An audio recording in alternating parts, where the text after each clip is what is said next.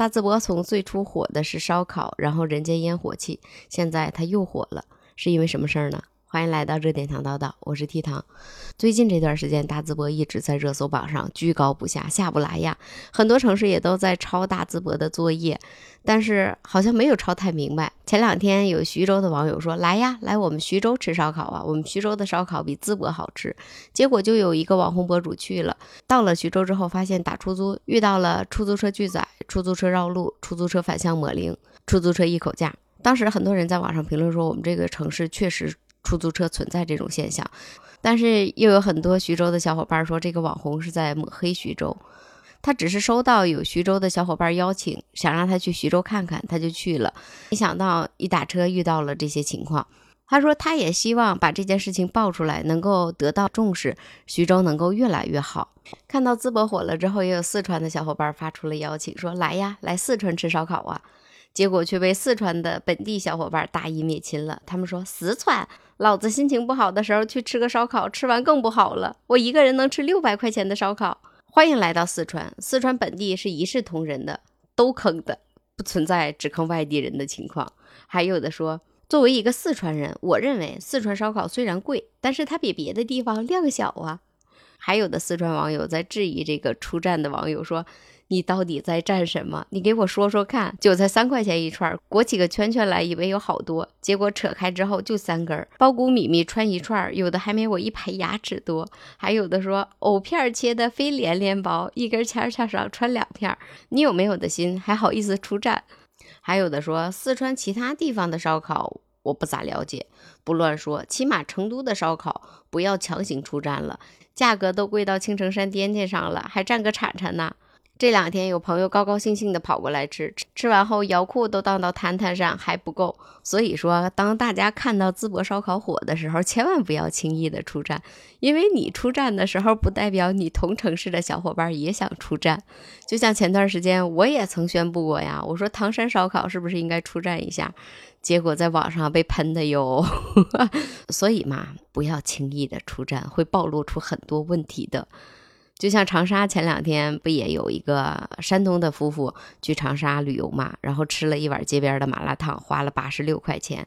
当时就有长沙的小伙伴说：“我们长沙的东西是贵呀，但是你吃的时候你为什么不问问价格呢？”在我看来，我觉得大淄博火就是因为大家。从上到下都团结一心，在为这个城市努力着。你看，淄博做的可跟大家都不一样了。淄博是在下边，你提出问题，我们整改问题；你提出问题，我们解决问题。我们先道歉。就像前两天有一个外地的朋友去淄博吃烧烤，结果在路上的时候碰到了一辆本地的车。我没想到本地车主下车之后跟他说：“没事儿，你如果在淄博有什么问题的话，还可以联系我，还可以去我家住。”还有在这两天天气不是降温嘛，有很多淄博的人自发的把家里边的衣服拿出来给来淄博旅游的人穿。甚至当我们到达淄博之后，我们的行李都有人看管。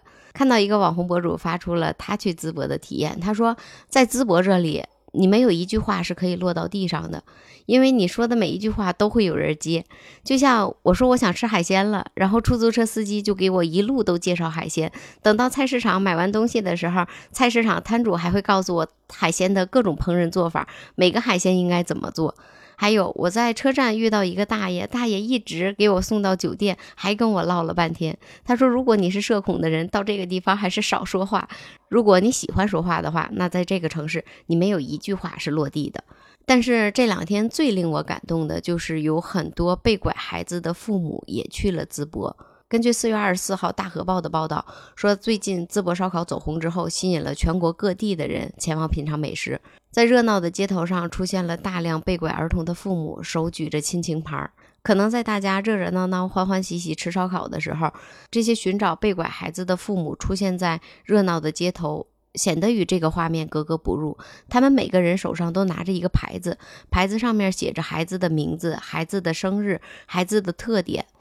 他们也可能不知道孩子现在多高了、多胖了，有没有结婚、有没有孩子。甚至他们不知道现在孩子在哪个城市。他们来到淄博，也希望五湖四海来淄博吃烧烤的网友们能够多看两眼他们的寻人启事，没准在哪儿就能看到自己的孩子。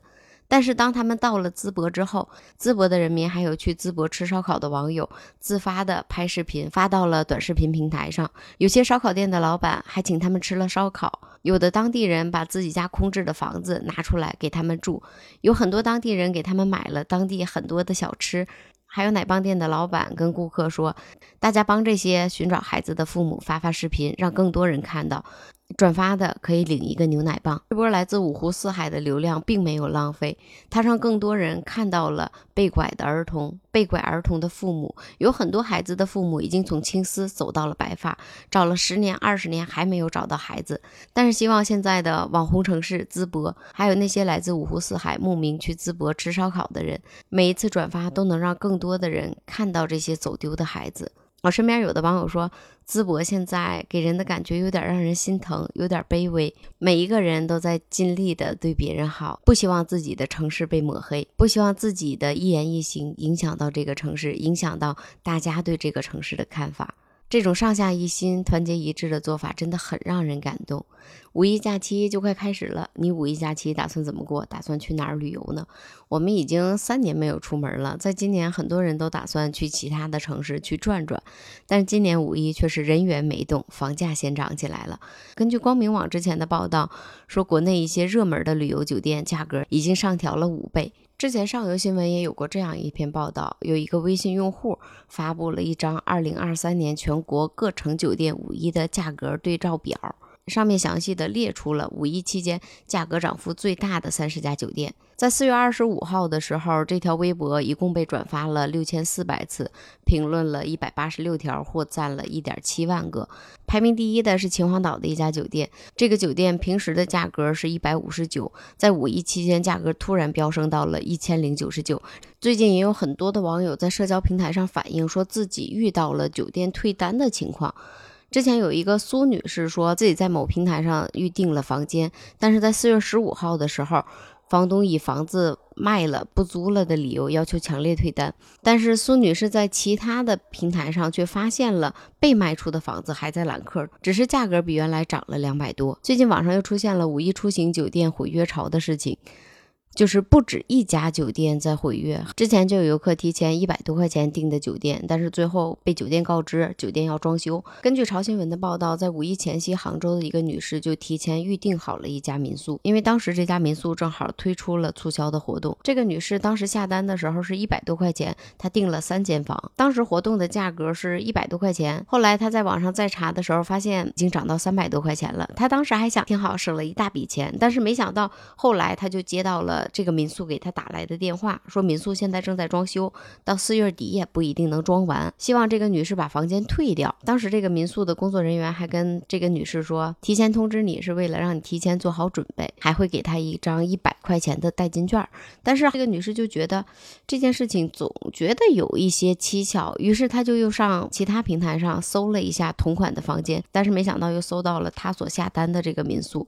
并且价格跟之前他预定的时候已经涨了五倍，涨到了五百多块钱。也有记者采访过现在开酒店的一些老板，有的老板说三年了，这三年很多同行都已经不干了，我们能挺下来真的挺不容易的。希望今年能够多挣点。将心比心来说，消费者希望老板能够多挣钱，但是也希望老板能够理解一下消费者。